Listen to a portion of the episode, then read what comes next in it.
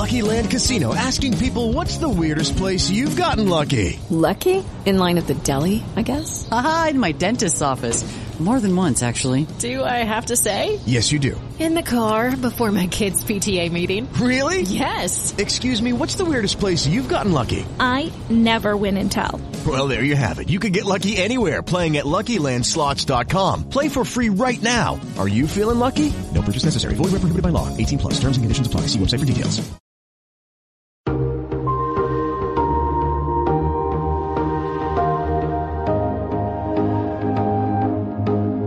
From Variety, celebrating more than 115 years covering the business of entertainment, this is the Awards Circuit Podcast. It was a strange experience writing the script, casting it, scouting it, then having to stop, go into the quarantine with the rest of us, like we all did. And then every other day getting texts from uh, department heads or cast going, Oh my God, did you see this just happen? This is in, your script. And then three days later, Oh my God, this just happened. This is in the script. But, you know, I don't, I don't think I'm exactly Nostradamus. It's, you know, clearly our society's, you know, been teetering and careening and collapsing for a, a good chunk of time now. Adam McKay's new film, Don't Look Up, looks at how the government might ignore a doomsday crisis. It was written pre pandemic, but then things kept happening in the real world that were just like in the script. I'm Jenelle Riley. On this episode of the Variety Awards Circuit podcast, we talk to Adam McKay about his new film, Don't Look Up, and how it cuts perhaps a little too close to home at times. Plus, he details how Meryl Streep improvises and so much more. It's all next on this edition of the Variety Awards Circuit podcast. Stay close. Meryl Streep is just one of the heralded stars in Adam McKay's latest film, Don't Look Up, which chronicles two low level astronomers, played by Leonardo DiCaprio and Jennifer Lawrence, who try to warn the world of an incoming comet that will destroy the Earth. They are met with obstruction from Meryl Streep's President of the United States and Mark Rylance's greedy tech guru, along with indifference from the media, namely hosts played by Tyler Perry and Cate Blanchett, and skepticism from the public. It's a film that could not be timelier and yet manages to wrangle huge laughs from the darkest of timelines. I heard there's an asteroid or a comet or something that you don't like the looks of. Tell me about it. You got 20 minutes. 20 minutes? Go.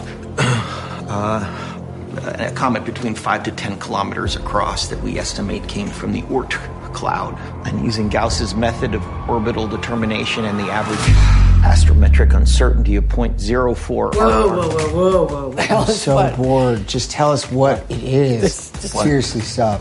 What Dr. Mindy is trying to say is that there's a comet headed directly towards Earth. And then what happens? Like a tidal wave? It will be far more catastrophic. There will there will be mile high tsunamis. So, how certain is this? There's 100% certainty of impact. Please, don't say 100%. So we just call it a potentially significant event. But it isn't potentially going to happen. 99.78% to be exact. Oh, great. Okay, so it's not 100%. I'm a Call it 70% and let's just, let's move on. But it's not even close to 70%. Let's just use like 60% as a working number. Okay, we're going to get our own scientists on this, you know, no offense. Dr. Mindy is a tenured professor of astronomy at Michigan State. I'm sorry, did you say Michigan State? Exactly. They have an excellent astronomy department. you say so. You want to see my SAT scores? I'm sorry, who is she? Are you her son? I'm chief of staff boy with the dragon tattoo, so I'm doing fine. How many tampons can you fit in that bag? As many as I'd want. At this very moment, I say we sit tight and assess. Sit tight and assess. sit tight and, and assess. You want us to sit tight. And then assess. McKay also details the best note he ever got from a test screening for his first film, Anchorman, which he credits with helping make the movie a hit. He revisits some of his favorite moments from Saturday Night Live, and he talks about putting together the amazing cast of Don't Look Up, a film that continued to prove more prescient every day. We began by talking about movies with important issues and using comedy to guide audiences in.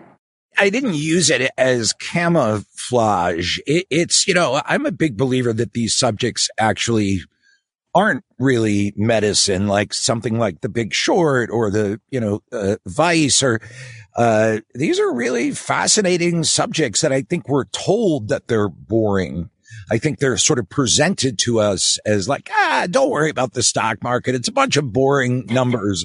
And then meanwhile, every third person loses their house. Like, so I, I, I really believe this stuff is exciting. I really believe that the times that we're living through right now are both terrifying and really funny and absurd and farcical. Um, so no, it's a very natural outgrowth of just thinking about these times and how do you tell this story.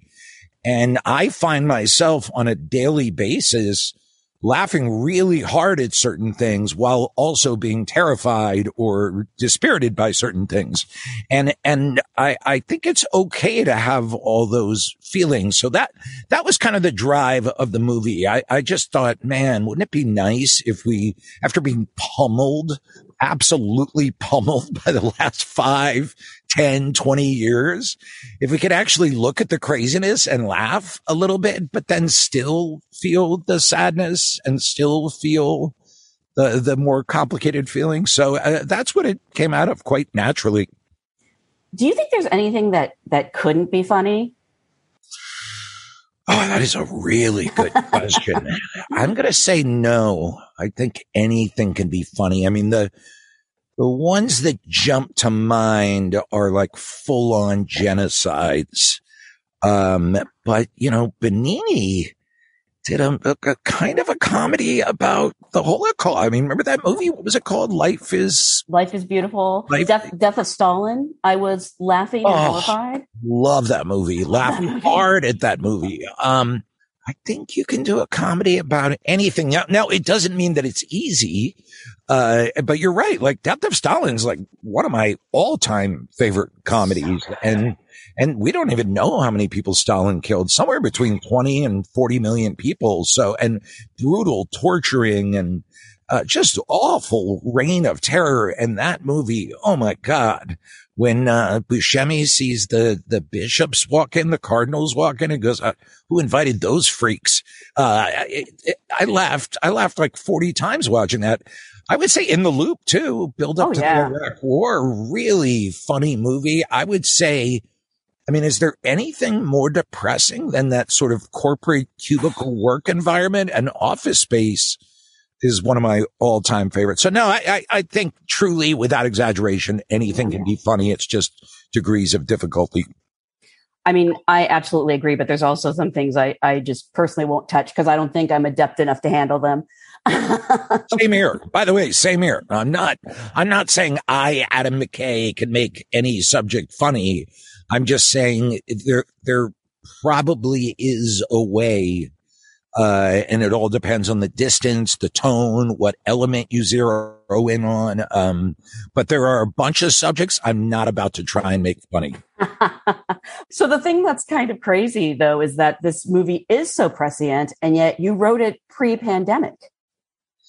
I did. Uh, it, it's, uh, it was a strange experience writing the script, casting it, scouting it, then having to stop, going to the quarantine with the rest of us like we all did. And then every other day getting texts from, uh, department heads or cast going, Oh my God, did you see this just happen? This is in, in your script. And then three days later, Oh my God, this just happened. This is in the script. But you know, I don't, I don't think I'm exactly Nostradamus. It's, you know, clearly our society's, you know, been teetering and careening and collapsing for, for a, a good chunk of time now. It's just seems to be re- reaching some sort of terminal velocity at this point. But, you know, when you see someone lean against a giant stack of crystal glasses and they start to wobble, it's not too hard to predict what's going to happen. Um, so I, I just didn't know it would be a pandemic, even though plenty of climate scientists were predicting that pandemics would become more common. Uh, we don't know if this pandemic is tied to the climate, but, um, but no, I, I definitely did not see it coming in the shape and form that it came in and for it to be so huge and, and murderous and for so many people to die. I mean, I don't know if you know, but our music supervisor on the movie actually passed away, Hal Willner. I didn't know. Um, old, old friend of mine. I've known Hal for 25 years since back at SNL.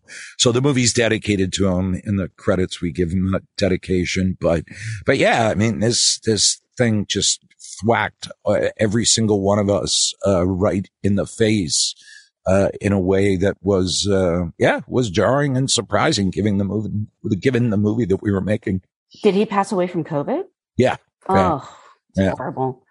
Um, there are. It wasn't, some- he wasn't that old either. He was, what was Hal, like 61? He was in good health, had 14 year old son, got it. And then like three days later was done, was That's dead. horrible. I- One of those ones that came really fast. I'm curious, did you add anything after post pandemic? Because the, the one thing for some reason that I keep focusing on is um, I don't want to spoil the cameo, but people who wear sort of these both sides uh, buttons with arrows pointing up and arrows pointing down. Like it's okay to like have your beliefs, you know, not everyone is right sort of a thing. And like I really thought when this pandemic started, like science will win out and everybody will gather together and it'll be like 9 11, we're all on the same side. And then just to see people dismiss facts was so horrifying. Yeah, I mean that joke in the movie, you know, I think we can say that there's a movement of there the you can see the comet in the sky, so there's a movement of just look up. Mhm. And immediately there's a counter movement, don't look up. You don't tell me where to point my eyes.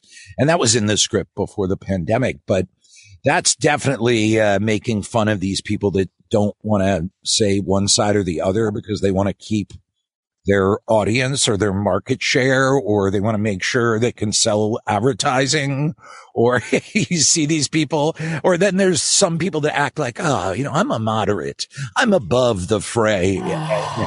And you're like, the fray is, you know, we should get vaccinated. The fray is climate change is real.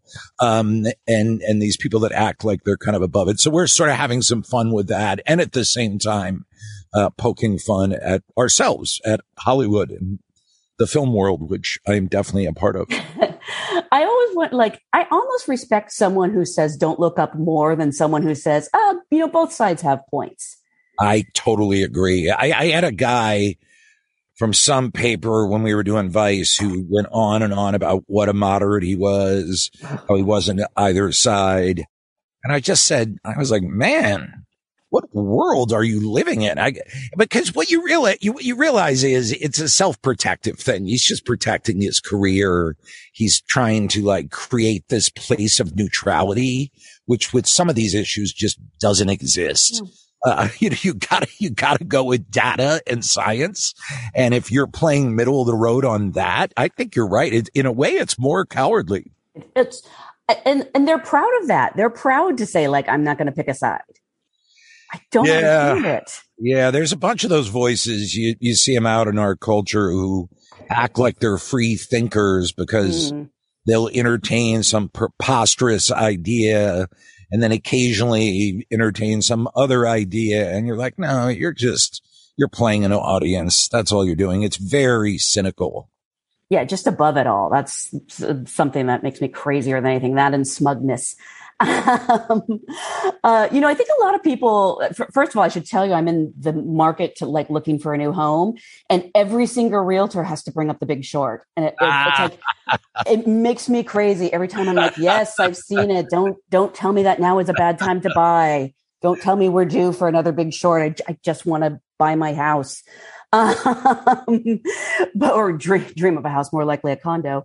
Um, but I think a lot of people were surprised when you sort of pivoted into, I don't even want to say serious material because that's not accurate. But I feel like even back on Saturday Night Live, you know, the George W. Bush sketches, you were always political. Is that fair to say?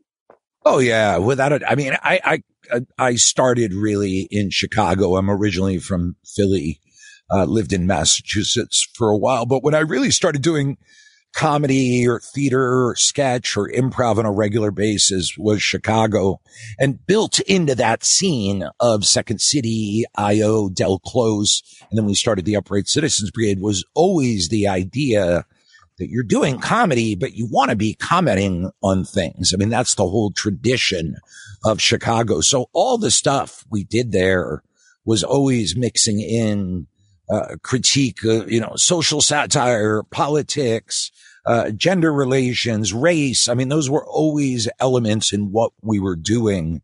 Um, and then certainly Saturday Night Live has a tradition of that as well with their political cold opens. And, and so I did, I wrote a lot of those and, and I've always been fairly active. Uh, did a lot of work with the unions when I was in Chicago, did a lot of, uh, political street theater and I've always loved that tradition. Uh, and, you know, with the Upright Citizens Brigade, the early version of it, it would sometimes veer into political street theater and then more towards sketch. So yeah, it's, oh, it's always been part of who I am. And I, and I think the big thing when people are like, Oh my God, you got serious. It's just like, no, the world changed. Uh, uh, believe me, I, have never had more fun in my life than making Step Brothers. I would go home after every day of shooting. I'd be sore from laughing. I could have done that for another 35 years, but it just made no sense with where the world was at. It would have felt weird to keep repeating those movies, um, because that just wasn't the world we were in anymore. So I always just look at it like an adaptation. I just think, mm-hmm. you know, comedy is always evolving. I think it's trying to find its footing right now because the world's, you know, rocking and teetering and in such a moment of seismic change that it's very hard for comedy to kind of find its footing right now. Um, but to me, that, that's all it is. It's just responding to extremely unusual historic times. Um, it, it seems like it would be strange not to. I'm gonna I'm gonna do a deep cut here because you once told me um, that I don't know if it was the first sketch you ever wrote on Saturday Night Live or just one of them, the um, Old Glory Robot Insurance, where Sam Waterston is is selling insurance against robots to old people. Um, and I, I, told you that I told Sam Waterston that you who who wrote that sketch, and he kept calling you that kid. He was like, "That kid, the the guy that did Vice, is that kid from Saturday Night Live?" um, but I would say, like, even something like that is like skewering elder abuse and skewering, you know, these these um, hoaxes, you know, that that are perpetrated on, you know, the the most, you know, people who like need our help. Vulnerable um, among vulnerable is what I'm looking for. It's always interesting to see which actors, when they get to that age, are going to be like, all right, give me the money for the reverse mortgage ads. Give me the money for the bogus life insurance. Yep. And you, you see the commercial pop up and it's like, you took that check, didn't you? And, and a mm-hmm. lot of them tend to be like, uber patriots who are always yep. flag waving like Tom Selleck, you know, like, dude, you're, you're grifting on the elderly. Like, come on. Uh, I keep waiting for Lou Dobbs to pop up in one of those. Like, where is, why isn't Lou Dobbs done one of those? Uh, yeah, that, I mean, that, that's the fun of SNL and that's the tradition of that show too. I mean, we did one that's one of my favorites called the Hulk Hogan talk show and it was uh, this big. I, I, people should watch it. I think it's online. You can see it. It is. It is. It's a big build up. How it's the Hulk Hogan talk show. It's images of Hulk Hogan, and then we cut to the set, and it's Will Ferrell just in a regular suit saying Hulk Hogan's on vacation. I'm your guest host, Ted Bestman, and he wants to do something different with the show. He wants to talk about to Anthony Edwards, who's playing a guy who was held hostage in Bosnia by extremists. And they're trying to talk about the rise of extremism in the world, which once again, this sketch was written in 1995, 1996. And but the format of the show keeps interrupting with like animated graphics of Hulk Hogan going, "Your pin, chump," and then they have to go to the pin of the week, and and the host Ferrell is like, "I'm so sorry, this is the format of the show," and meanwhile Anthony Edwards is very emotional about this traumatic experience he's had. He's trying to warn us about rising extremism, and that's a sketch I always look back at like, wow that's a little freaky. That one, uh, uh, about four or five years, it was five years before 9-11.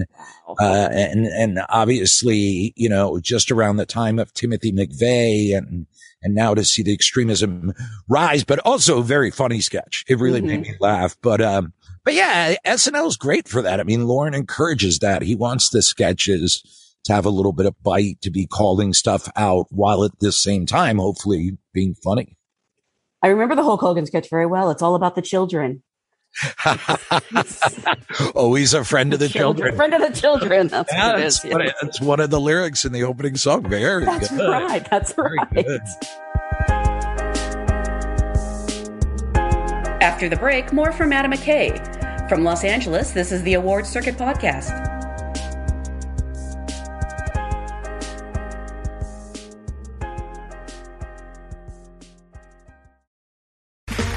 Okay, round two. Name something that's not boring.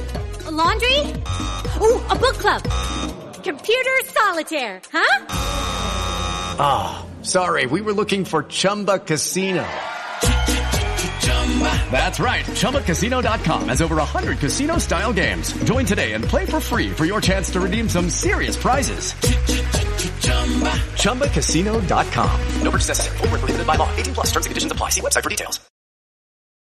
And we're back. It's the Variety Awards Circuit Podcast. I'm Jenelle Riley. We're talking to Adam McKay, director of the new film Don't Look Up. As our conversation continues, I ask him about test screenings and reactions. What's the worst note you can recall ever getting from a test screening? In any movie ever? Any movie. Well, on this movie, I did hear one person say, and by the way, I, I should clarify, it was not typical, but there was a older woman in one of the focus groups who said, uh, the, the, the moderator said, what, what didn't you like about the movie? And a woman raised her hand and she said, I didn't like how political it was. And, and, and then the woman said, well, how was it political? And she said, I didn't like how it kept telling us we have to listen to science. And I remember a bunch of us just dropped our heads. We were like, wow, wow. Uh, that was a good one. Um, as far as worst notes, well, I'll tell you the funniest one was, which was a correct note. It was the first movie I ever directed, Anchorman. And we had this silly scene where Jack Black kicks a clearly fake dog off a bridge. I mean, it's the worst looking fake dog. I love dogs and it's a ridiculously silly looking thing. And we never brought Baxter back in the end of the movie. We did a joke where it was clearly another dog and Burgundy just acted like it was Ba- Baxter. And it was like a Doberman pinscher. And uh, Fred Willard was like, let him have it. Yeah. And the whole movie had gotten raucous laughs the entire time. Afterwards, the DreamWorks people were shaking my hands, one of the funniest movies ever. And then the scores came in. And you know, scores aren't the end all be all, but when they're extreme, they do tell you something. And we had a horrible score. We got like a 50 and we were like, what? How can this be? And Terry Press, who was in charge of marketing at DreamWorks at the time, and by the way, not really a fan of the movie, if we're all being honest, came up to me and said, you idiot, you killed the dog. Don't do that. So we went and we did the reshoots and we brought Bach- Baxter back. And it's actually one of my favorite scenes in the movie where he talks Yeah. to the bear. Yeah. And no joke, the next screening, we got a 76. We went up 26 points, which is a tremendous jump just off bringing the dog back. I think people uh, are really fascinated, first of all, about how you put this cast together. I mean, it makes sense to me that some, it looked like it was fun to make. You know, it's something that they probably care about. But where did you get everyone you wanted? And did you find people were coming to you asking to be a part of it? You know, it started with Jen Lawrence. Uh, I wrote Kate, Kate for specifically for her. And then Teddy Oglethorpe, I wrote specifically for Rob Morgan. So those were the first two actors that were in. And thank God they liked the script and they said yes. And then the next thought was a pretty obvious one, which was when I was writing The President, I was always like every screenwriter on planet Earth. I was thinking, what if we could get Meryl Streep for this? And, and you kind of think it, but you also think you're a little crazy because once again, every screenwriter on planet Earth thinks that. But in this case, she said yes. And so we then had a moment with Francine Maisler, our casting director, where we asked the question, which you do with all of these projects, you know, how many known names are too many? And you don't want the movie to be all recognizable giant actors. But then we had a moment where we were like, wait a minute. In this case, that actually serves the idea of the movie. The, mm-hmm. the movie is about you know, bells and whistles, uh, clicks, ratings, celebrity culture, bright lights, uh, you know, careerism. And, and so we, we realized like, no, I think we can keep going. Let's keep, you know, the trick at what had to be that they had to be we wanted them to be great actors, not just names. Um, so we went on to Tyler Perry, Cate Blanchett, Himesh Patel is someone I was, I've always wanted to work with. I love that guy. Uh, and then I was like, let's try Timothy Chalamet for Yule, the evangelical, uh, shoplifting skate punk. And, and Timmy was interested. And so it, it, it, at that point, we so we completely embraced it and it really started to feel like it was appropriate for this movie. Um, and thank God all these really talented, amazing generational actors knew exactly what we were trying to do with the movie. And they were, they were hungry for something that was trying to process this, uh, you know, uh, jackknife truck full of carp that is our current culture. did you? How did you know um, Ariana Grande could act? I've, I've seen her do comedy, so I'm not surprised. But I love. She has my favorite line in the movie, frankly, which I won't spoil for anyone who hasn't seen it. I think it's my favorite line too. That they should. it's a damn good one. That and the other line I was just talking to a friend about, which never gets a laugh, but I don't care, is when the president says, I think it was Winston Churchill who said, or, or maybe it was Bobby Knight. I actually did laugh because I know you're doing the Lakers series. So well, Bobby Knight also yeah. is just, oh, oh my God. One of the, he's a piece of work. Anyway, uh, we knew that she could act. She had done a, a, bunch of TV early on, but most importantly, I got on the phone with her and, you know, you could just tell she's cool. Like, you, uh, did you know Ariana Grande supported Bernie Sanders? I did know that. I, I didn't know that. And, and I, I just started talking to her and she was like really funny and cool and genuine and smart and really and totally got what the script was doing, totally got the joke of Riley Bina, her character. But the, her, to me, her greatest moment is that we, when she was working with Nick Britell, they went in the booth yeah. or the scratch track for the song and she started improvising this whole ending of the song about how we have to listen to the scientist, turn off the, the shitbox news. I don't know if I'm allowed to curse. You can. You, you are can, absolutely allowed to curse. Oh, okay. uh, and, uh, and we're all to die. And it was incredible because not only is she improvising it, but she really does have one of the great voices of this time. So it sounded beautiful and powerful. And Nick sort of told me like, ah, she kind of did this thing. And I was like, oh, that's in the song. That's a keeper. Leave that in the song. And so, and then she improvised some other lines too in her scene. She improvised a, a laugh when she was on the Daily Rip. Like she was, she was really cool, really a pleasure yeah. to hang out with. Um, such a treat. And then easily the coolest I've ever looked for my, uh, 16 year old daughter, Pearl, formerly of the landlord. Uh, her and Timothy, uh, Ariana and Timothy Chalamet. It's the only time Pearl's ever cared about anything I've done. I'm exaggerating. She likes movies, but she was really excited about that. I've seen her um, yell at you on Instagram for embarrassing her, and I, I just love. I just love that kids like, you know, they they're not impressed by their parents. It's so great. They really they really keep everyone humble.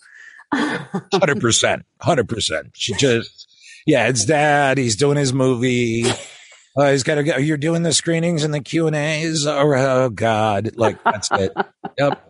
I think she actually said one time, like, Dad, stop it or take this down or something. she would embarrass her. And I was like, oh God, it happens to everyone. my oldest daughter, my oldest daughter does really funny tweets. Like they make me oh, yeah? laugh out loud. And so I retweeted one of her tweets. And then, so then it started getting like hundreds of likes and she's, she deleted the tweet. She's like, dad, don't do that. I don't need your, I don't need your retweets. I was like, Lily, it made me laugh. It was sincere. She's oh, like, man. don't let me have my own life. I love that. I love that. These uh, kids are going to be okay. yeah, it's true. It's true.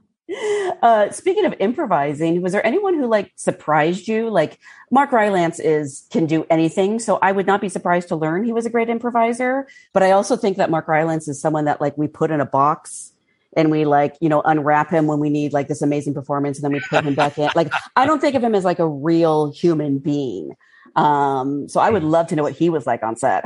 Incredible. You, you, you're, you're hundred percent right. You feel like when you're talking to him, He's levitating about six inches off the ground at all times. And he's just, he's, he feels like he really is in a slightly different reality than the rest of us. And it's wonderful and glorious and filled with beams of light. And he is indeed an incredible improviser. He essentially improvises a whole monologue in the movie where he's describing his vision for what's going to happen if we can mine this comet. And he talks about going naked through the gates of Boaz and Joachim and, uh, you know, an interstellar future. That whole monologue he improvised. Um, yeah, he's incredible. The other one I'll tell you who has a serious fastball when it comes to improv is Meryl Streep. I mean, really? all day long. I mean, we had a phone call at the beginning of that first Oval Office scene, and I tried so hard to get it in the cut, but it didn't quite fit. Every single take, she improvised a completely different phone call that was screamingly funny to the point where Jonah and I were like, cause you know, I grew up improvising. Jonah can improvise all day long. And I said to Jonah, Jonah, I can improvise a lot. I, I don't think I could do that. And Jonah's like, Oh, he's like, no way. I would do four and then I would repeat them. And I was like, that's what I would do too. And I'm not exaggerating. She did 20 different words. I think we're wow. trying to get uh, a package of it put together where you can see all the phone calls because we'll have to see if Meryl's okay with us putting it out there. But it is breathtaking. Uh, and then throughout the whole movie, she's improvising. The, the whole cast was terrific. Chalamet was improvising all over the place. He has one of my favorite lines. Dr. Mindy, can I be vulnerable in your car? Uh, that was improvised. uh, he had a bunch of great improv. So everyone was letting it fly. Jen Lawrence is hilarious. Bunch of great improv. Leo letting it fly. Uh, it, yeah, it was, they're all such good actors. They know to keep it real, grounded and in the scene. And if you do that, you can improvise. It's only when people start going so far outside what the movie is that you get into trouble. But, but all these people had an innate sense for that. Uh, Leo is such a good actor that, and not every actor can do this, that he actually can make you forget he's Leonardo DiCaprio because he's such a star that, you know, you spend the first couple minutes going like, oh, wow, that's Leo. He's so magnetic. He's such a star. And just playing like, he, he's not a schlub per se, but he's playing like a pretty normal guy when the movie starts off and he pulls it off, which is really an achievement. He's a little schlubby. He's definitely a little schlubby. He hasn't, he's a professor, hasn't published in a while. He's kind of got a beard that clearly yeah. he's not styling. His clothes are a little, I mean, he's, he's, I, I, you know, we talked about it. He's the astronomy professor at Michigan State who's not going on Nova. He's the one who's not you know, making TV appearances or presenting big papers, but he's good. He, you know, he, he studies, uh, gas releases from, uh, dead galaxies and, uh, but, uh, you know, he's, he deals with some anxiety issues. Um, no, I think it's fair to call him a little schlubby. Okay. Okay. Yeah. If you can say it, I, I, I, I can't. and you know, a friend of mine pointed something out that I thought was really cool. They were like, um, I'm glad that a movie like showed a female president. Like that's really great. But also she didn't have to be perfect. She could be terrible too. I mean, all the best roles are the terrible people. Yep. It's yep. so it's funny when you cast like, you know, I think someone said that at one point. Is it weird having a woman president is so so terrible? It's like, no. It's like the dream role. That's what yes. you want. I mean, you know, so many times we get to see the men play the horrible villains or the scoundrels. Those are the enjoyable roles. So this was a fun movie in that sense that there are some really enjoyable, tasty roles like Cate Blanchett's character. Yeah. Such a throat slitter, Manhattan, you know, glamorous, just media, uh, uh just rips Dr. Mindy apart. And, uh, and obviously the president is just fun as hell. Uh, and then Jen's character too goes through quite the trial, but, but she gets to have her adventures as well. So yeah, it's, it, it, it's, it's such a nice mixture of characters, um, all kinds of different tones that it, it was really cool to see these actors play so many different notes. I mean, someone asked me, what is the tone of this movie? Cause it's a very hard movie yeah. tonally. And I said it away. every actor's had their own kind of job to complete, to put together the whole tone. Like each actor represented a different part of it. Some like Jonah's a little more heightened and hilarious and, uh, Sawyer Blanchett and Perry, but, uh, but, uh, Jen Lawrence is sort of the, the moral conscious of the movie and very real in her reactions. And, and same with Dr. Mindy. You can feel it. And then there's a characters like from a different universe, like Peter Isherwell played by Mark Rylance. And then Chalamet is kind of real, but a little bit odd. So that each actor was really important that they sort of held their note so that it would all harmonize in the right way. And they did a magnificent job at it. It's really, uh, I was just so impressed with each of them as far as understanding where they fit in with this big epic story. And Rob is Oglethorpe is like Shakespearean. Like he's he's he's so good. He's so commanding. It's really I I, lo- I love him so much. I'm so happy to say when I saw he got third billing under Leonardo DiCaprio and Jennifer Lawrence, I was like, "You go, Rob Morgan."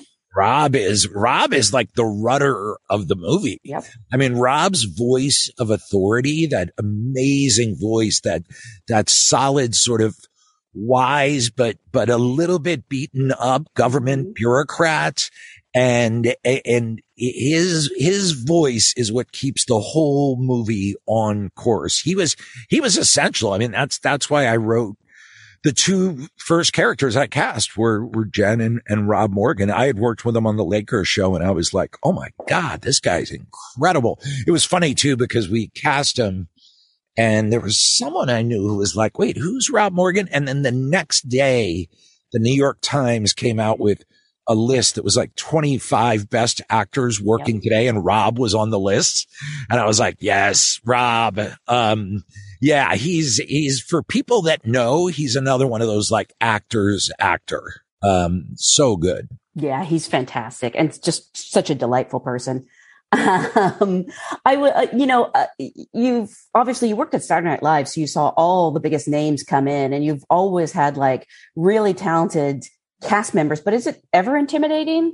I mean, when you have Meryl Streep and Cate Blanchett on the same sets on the same day, and you know Mark Rylance waiting in the wings. I think because of COVID, it was a great leveler.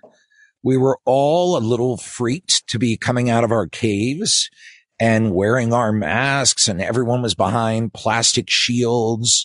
So, you know, it, it never felt strange in that regard. Um, I, I, think initially when I first met uh, DiCaprio at my house, there was a little bit of like, oh my God, it's Leonardo DiCaprio, but he's such a good guy that goes away after 10 minutes. The most intimidated I ever felt was on the big short where I, I definitely was working with a different group of actors. And I remember when Brad Pitt showed up on set and being legitimately nervous. And I was like, I'm going to go get a cigarette. And I heard some crew member like go like, he's nervous. And I was like, yeah, I am. and, and then, but then you learn it always melts away mm-hmm. after like three minutes because, you know, for these people to be such great actors, they, they necessarily are collaborative and lovely and in tune. And I just without any exception whatsoever have found that to always be the case. I mean, you, you know, Jenelle from, from covering movies, being around movies, from being a writer yourself. Everyone knows Meryl Streep is without exaggeration one of the most lovely people on planet earth, like warm, big, generous laugh, collaborative. And, and it's so boring. I wish I could say terrible things about her, but it, it really, she really is. I mean, that really is the case. You realize all of her uh, success, all of her creative skills come from that that center of being a warm, collaborative person. I've heard. I've never actually met her, and like, actually, in the past, there were like two times she was supposed to do Q and A's with me, and like her flight didn't come in, or so. Like it was, it was like some crazy thing, and I feel like Meryl is just like she keeps escaping my grasp. Although when I ah. when I word it that way, it's it probably makes it sound like she should stay as far away as possible. Yeah, she's never going near you now. so here's my when I first met Meryl, she showed up at the production office and I had spent the previous six months trying to find a ringtone for my phone that wasn't stressful. I wanted like a beautiful piece of music that was actually the opposite, that was calming. So I'd gone through all these different pieces of music and it was the quarantine. So I was kind of yeah. goofing around. And finally I had picked this one piece of just beautiful, slightly sad, but most, mostly beautiful music. Completely forgot about it. Meryl comes into my office. You know, we've got the air filters. We're wearing our masks. We're sitting 10 feet apart and my phone rings. And the piece of music that I had chosen is the, the theme song from The Deer Hunter. And, what? Really? I mean, it's an incredible piece of music. I actually don't think it was written for The Deer Hunter. I can't remember what it's actually called. You're right. It's a stunning yeah. piece of music.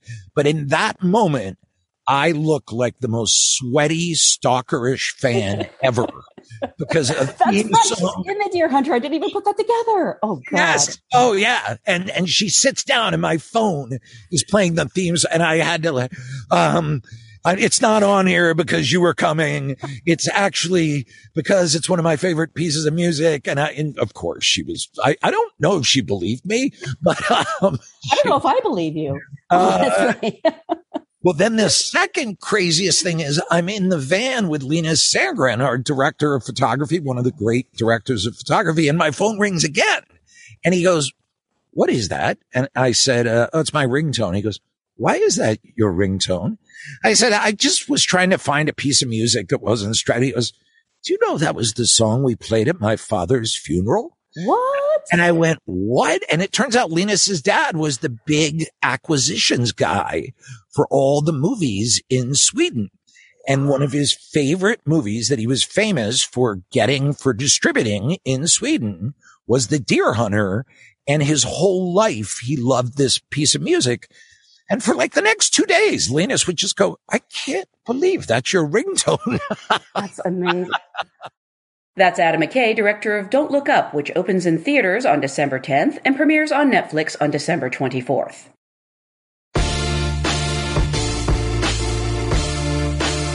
That's it for this edition of Variety's Awards Circuit podcast. We'll be back tomorrow with another all new episode featuring the weekly Awards Circuit Roundtable and an interview with the director of Titane. The Award Circuit podcast is edited by Drew Griffith, and Michael Schneider is the producer. Be sure to subscribe to the Award Circuit podcast on Apple Podcasts, Stitcher, or wherever you download podcasts. Also, head over to Variety.com and click on the Award Circuit tab to find the latest Oscar predictions and key races, as well as your daily fix of news, analysis, and reviews. For Jazz Tangcay, Clayton Davis, and Michael Schneider, I'm Jenelle Riley. We'll see you on the circuit.